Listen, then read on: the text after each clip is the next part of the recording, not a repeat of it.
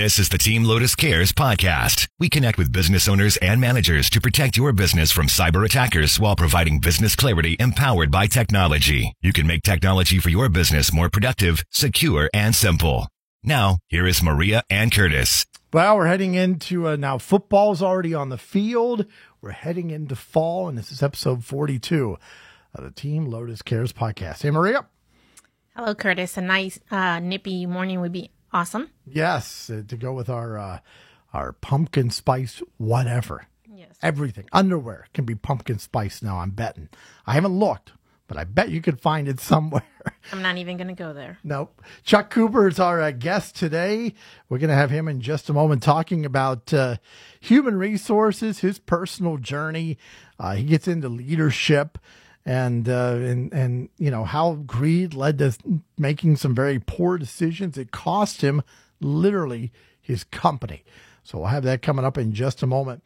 One of the things I wanted to uh, discuss was uh, blog blog post we had uh, earlier uh, this month, a few weeks ago, on the Lotus Business Tech website. Our website use technology to increase sales and conversions. Now, I, a lot of folks, this might be a no brainer, but a lot of companies are still keeping lists of customers on spreadsheets. But there are some amazing customer relationship management systems out there now, 100% cloud based.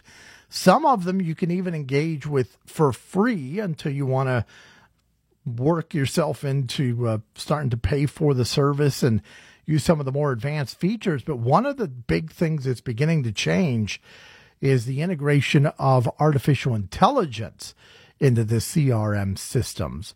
Uh, I know one that uh, that we use for one of our um, projects is that if you log a phone call or an email, it will ask you, "Do you want to go ahead and just mark off the task you had pending?"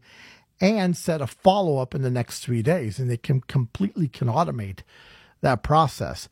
But it goes beyond that. You can uh, leverage social media media data, um, and also you can uh, harness email automation as well. So there's there are a lot of good options. This article digs into that. Not too long of a read, just a couple of minutes, but kind of give you an idea what's out there when it comes to customer relationship management software.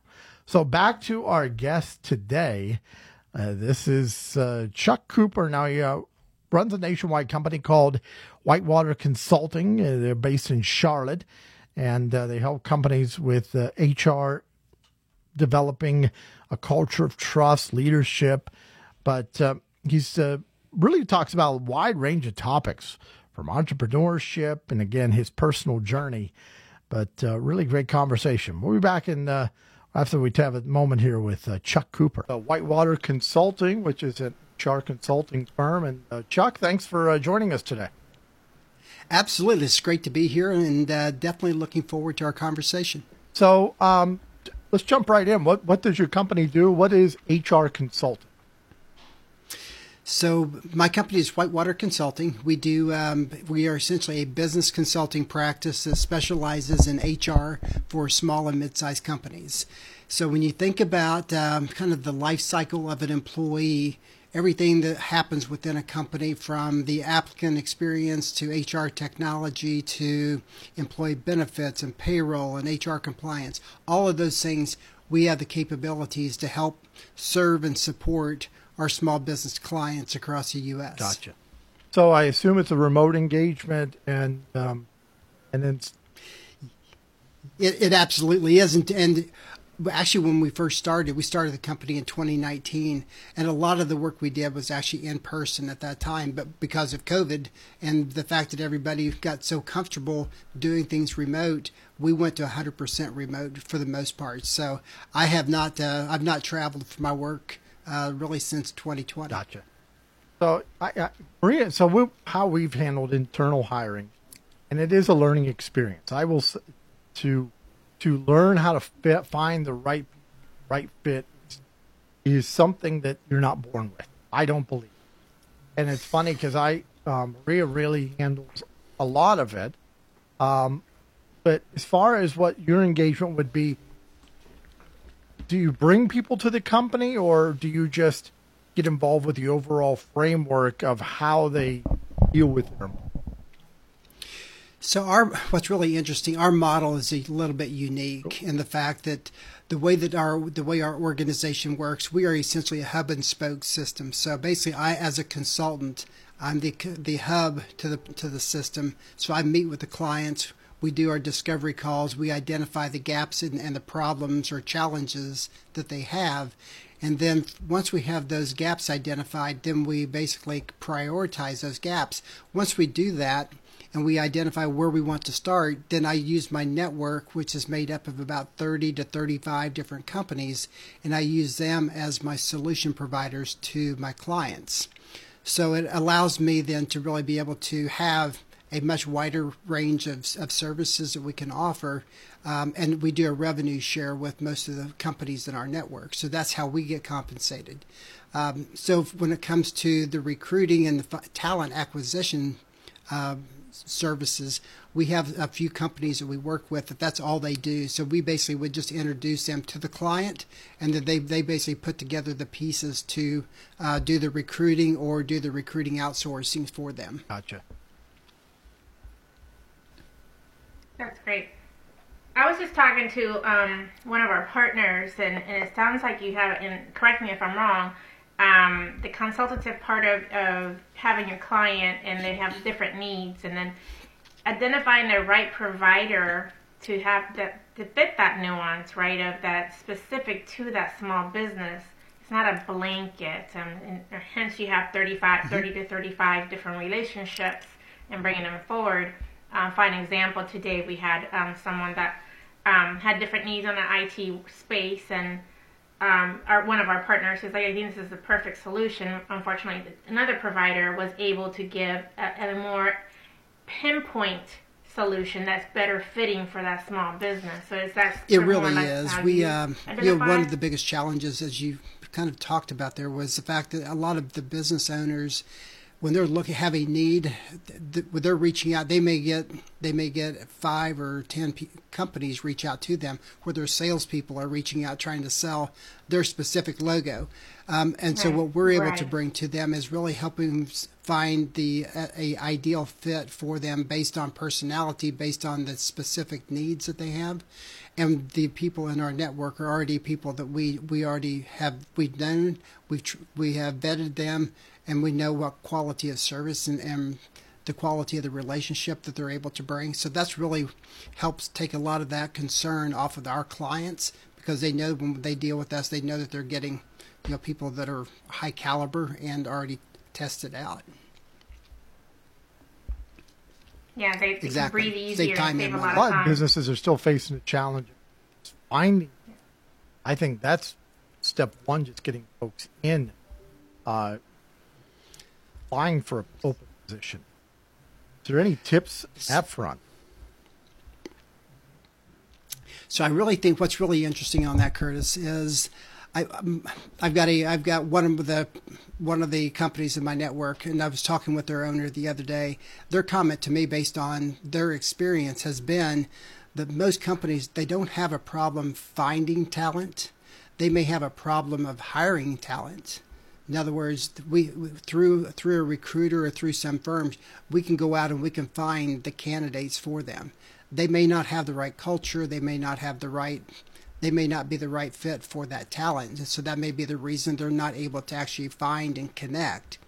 But um, I think when you look at ways that you can take your organization and make yourself more appealing to a, a bigger, larger number of applicants. Um, some things to really look at is really comes back to starting with what is your website? What's your website look like? Do you have information on there on the career page that is has like videos that talks about your the culture of the organization that talks about what the what the real life experience is of your of your people and talking you know talking about them becoming essentially raving fans of the company and if you can have that that's something that will be attractive to some candidates another thing is is to have your uh, your mission your vision your values listed on the website as well because a lot of the applicants are looking at the values and yeah. they're using those values to determine as you're having the conversation on, in the interview process as to do does the leadership really live out these values or You know, is this just something that we got that looks really pretty up on the wall? Um, it makes a big difference to people today, much more today than it did, you know, three years ago. And I think a lot. I think that leads into a discussion about hmm, leadership. That's interesting. That um, you know, I think it's absolute key today in a leader developing that that culture and values, and then living by them. It's hard to do every day. Try and do the best you can. None of us are perfect. Yeah. Exactly. We're, we're all human. We're going to make mistakes from time to time. But as a leader, when you make that mistake, being being able to be comfortable enough and vulnerable enough with your people to say, "Look, I messed up. It's on me." Yeah. Um, I, I think that, that that goes a long way today right. in really building that trust with your people. And two, I think it's important to being open to feedback. As a leader, absolutely. That to me, that's one of the five C's that I refer to um, whenever I'm talking with my clients on leadership. Um, it's about communication, and it's about you know it's about not just talking, but it's also about the listening, the active listening that goes along with that, and being open open to admitting you know the mistakes and hearing that feedback from your people. Yeah, probably one of the toughest questions you can ask a group of employees is, "What could I be doing better?" I mean, because uh, uh, go ahead. I'm sorry. Go ahead, Maria. So, uh, oh no, I, am just out of curiosity. Do you find that in the last three years, since you know, court, you know, COVID, this had changed so much. Do you do you, do you feel like that's created some challenges for organizations in you know when it comes to the human talent, you know, the finding skill and I think and that, the right fit? Again, I think from a from a skills perspective, I think that um, it has become more challenging for a lot of businesses, particularly if you get into the hospitality space. Um, and I think you know when you're talking about restaurants and hotels and, and resorts, I think that's where they're having they've had some major challenges finding that the number of applicants to fill positions. Um, but you know, th- there's obviously there's a lot of other companies that have been very very successful in the attraction of, of talent, and again, a lot of that comes back to the culture and comes back to the leadership of the company. Um, I think that you know, as we look at the way that we work and how we work, um, that has really changed significantly since COVID because of the fact that I think a lot of people just realized the work that they were doing, they were putting in a large number of hours each and every week. And th- there was not really a lot of fulfillment that really mm. came from that. They were just grinding it out week in and week out for a paycheck. And they realized as we went through COVID, there's a, maybe there's more to life than just being a grinder day in and day out. Absolutely. And you're right. People do look yeah. for that value match, that bigger goal beyond just the money, but also that that value driven purpose within the company. I, I, I see that a lot. I think less micromanagement is really key as well. Yeah, yeah, I think I think I mean I think people in general we're, we're, we're looking for that autonomy. We want to be able to feel like that when we come to work at an organization that we've been hired, we've been trained, and that we want our management to trust and empower us to do our work. Uh, you could, they can hold us accountable, but you know let's just be really clear on what the expectations are and, and the communication. I think that goes a long way to giving people that sense of confidence to be able to bring the best version of themselves to work every day. Yeah, absolutely. I, I would agree. It, it's like one of the things we, at one time, we were very, very strict on scheduling technicians on site and what they were going to be working on and how long they'd be working on it. But now we've allowed them more to lead on what they see is most important that needs to because they're there. They've been on site.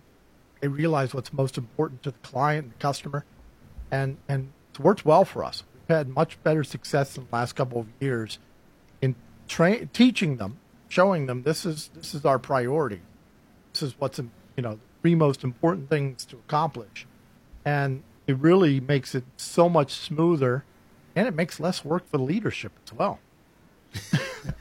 Well, again, it goes back to your you're you're giving very very specific instructions and setting those expectations of what you want your people to do, and from that they know when they go in and meet with that client if they do A, B, and C that they're checking off those those priorities yeah. and that they have the confidence to they know what they need to do. So I, I think that's great that you guys are doing that, and I'm sure it's interesting to hear that even from your perspective that you're seeing different results from that. Oh yeah. Um, and, and I'm sure that's not only changed the relationship with your customers, but it's also changed the overall performance of the company as well. Yeah, absolutely. Absolutely. We're able to they're able to accomplish a lot more with and and do it within you know uh, 40 hours.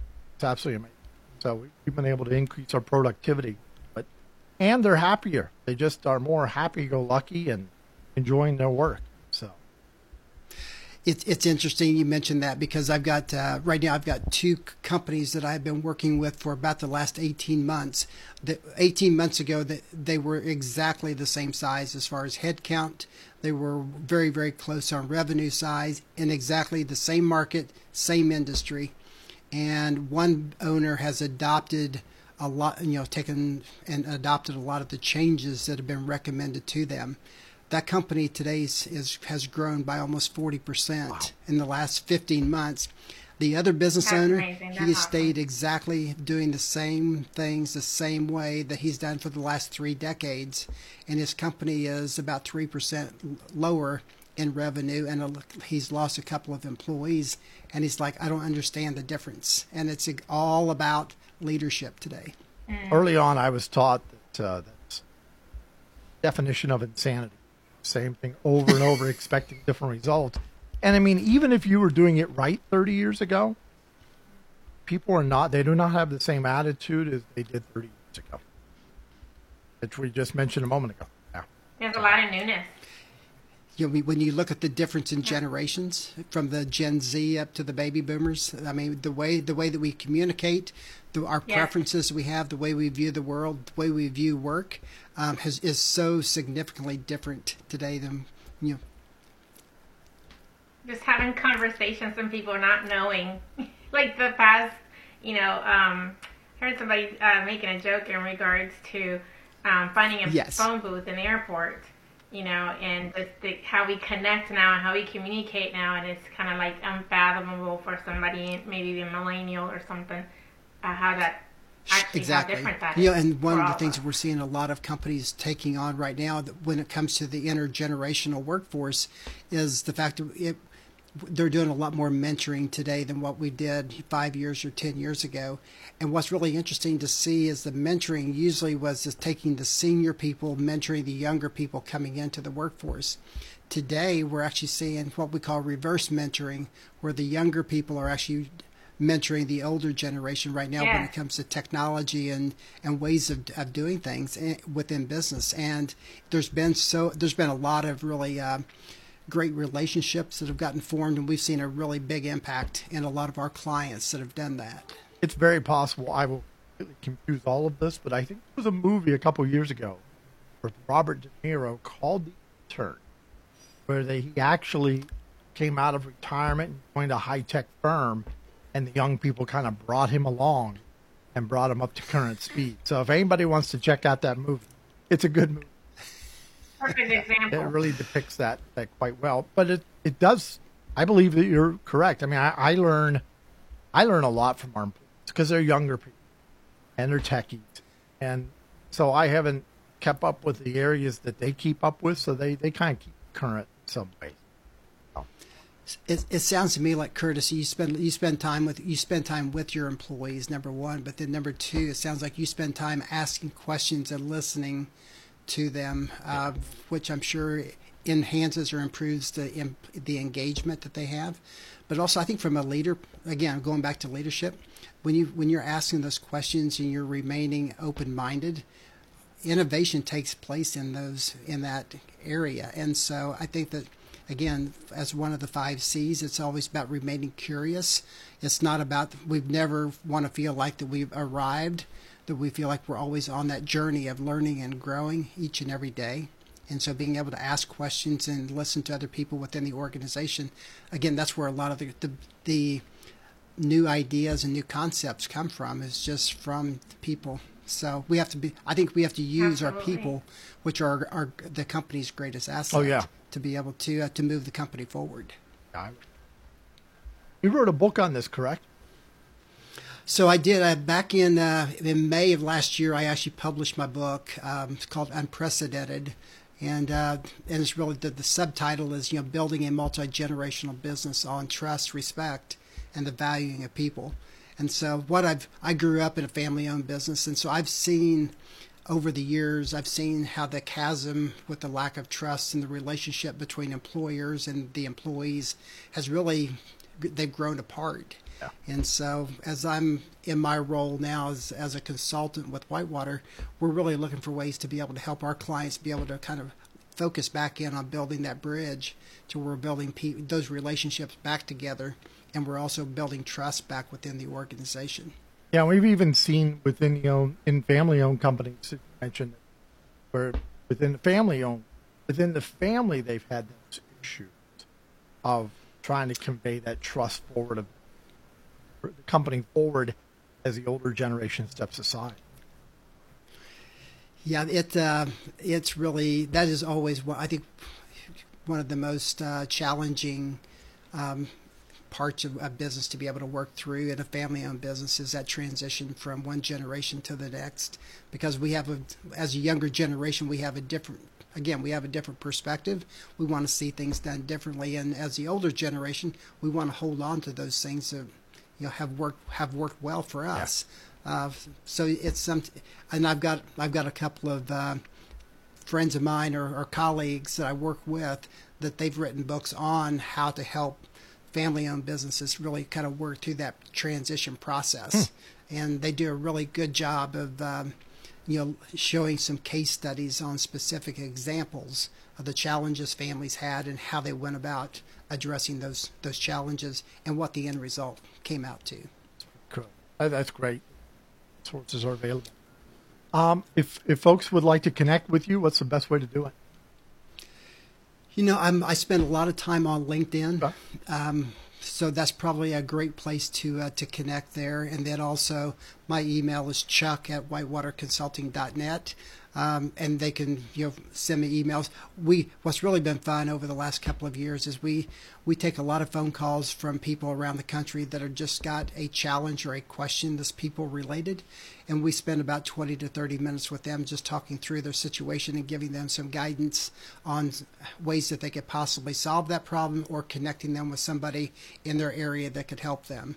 And we do all of that for, for at no cost. So it's it's something that we're just kind of we're paying things forward in some ways, but in other ways we're planting seeds because it's amazing the number of times the phone rings and, and people come back to you two years or three years later. Yep. Yeah, we do the same thing. I'm we, we, both Marie and I, and even our team are constantly answering questions because a lot of times you'll be on a you know at a job you know at a client site and somebody will have a quick question about hey I got this little problem at home and we always have encouraged people to be you know be be friendly be helpful yeah, it does pay dividends for sure. What um, from from an IT perspective, um, I'm curious with the fact that you know we have got so many more people now working remote or or working either at home or working just in remote locations in general. What what is from your seat? What are some a couple of things that they sh- people should be paying attention to? Because I have business owners I'm talking to about IT and about cyber, and they're they have no clue oftentimes about what they should be paying attention to. Yeah, it, the most important thing is keeping control of your data. And okay. the easiest way to do that, even though it's not the most pleasant way of doing it, but is providing a laptop or notebook that's set up properly for every employee. The great thing is there is some low tech or low cost technology which now will allow you to to operate safely from home or from any environment. Um, one of them is um, like a cloud based firewall. So you can now have a corporate type firewall, uh, which would cost you thousands and thousands of dollars, and you can get it for dollars per right. month per employee. And every time they turn that computer on, connect to the internet, it creates automatically. Don't do this automatically. Employees don't do it instinctively, but it, it creates that tunnel with that corporate firewall and protects them. So it, that's probably one of the most important things, keeping that data. close to the chest. Yeah. Okay. That's great. I, I appreciate that guidance because, like I say, that's those are some questions that I'm starting to see more and more yeah. from my seat as a consultant. Yeah, some of the biggest breaches we've seen, such as I believe the Uber breach, was an engineer who was working from home. He had a little media server where he kept some TV shows and movies, and the hackers had gotten into that media server because they knew who he was, and then worked their way into the company that from his home. So it's, it's a serious okay. issue. They really, it really. Is. Thanks is, for asking. Sure. That's that's something we talk about a lot. So, uh, I appreciate it. I look forward to it. Hopefully, we can talk to you again in the future and uh, expand on more of what we talked about today. That would be great. I've enjoyed our uh, time together and uh, look forward to staying in touch. That's Chuck Cooper on the Team Lotus Cares podcast, episode 42. He's from Whitewater Consulting. If you want to look him up, uh, just search for uh, Chuck Cooper. You can also find whitewaterconsulting.net is his website. Uh, you can also find him at chuckcooper.info as well. That's his author website where you can connect with uh, some of his work there. So, Maria, any takeaways from the conversation? Um, it, you know, it's always good to, um, you know, do your research. Um, but once you do that, I hope you do come across Chuck Cooper's um, consulting um, service because honestly, you know, bringing all that wealth of information, especially making the mistakes that he has in the past, is actually very beneficial to any entrepreneur or anyone that's doing any um, maneuvering through the business world. Um, yeah, that's that's my my takeaway from that. Yeah, one of the big things of being an entrepreneur is you make a lot of mistakes. You have to learn, but it's best if somebody else can make those mistakes and then you learn from them, which is far more advantageous to your wallet and to your uh, uh, um, happiness as well, probably. So, but uh, thanks again to Chuck Cooper for uh, joining us. And don't forget, you can get an email every Thursday from Maria with a weekly cybersecurity tip. If you want to sign up for that, it's easy enough. Just go to weeklycybersecuritytips.com. You can sign up there and they'll show up every Thursday morning. We won't spam you. We don't sell your address. We just send you those cybersecurity tips every Thursday morning in your mailbox. Thank you, Maria. This is wrapping up the Team Lotus Cares podcast, episode 42. Make it a great day, folks. Thank you for listening to the Team Lotus Cares podcast. This is a free service of Lotus Management Services, business clarity empowered by technology. Visit us on the web at lotusbusinesstech.com.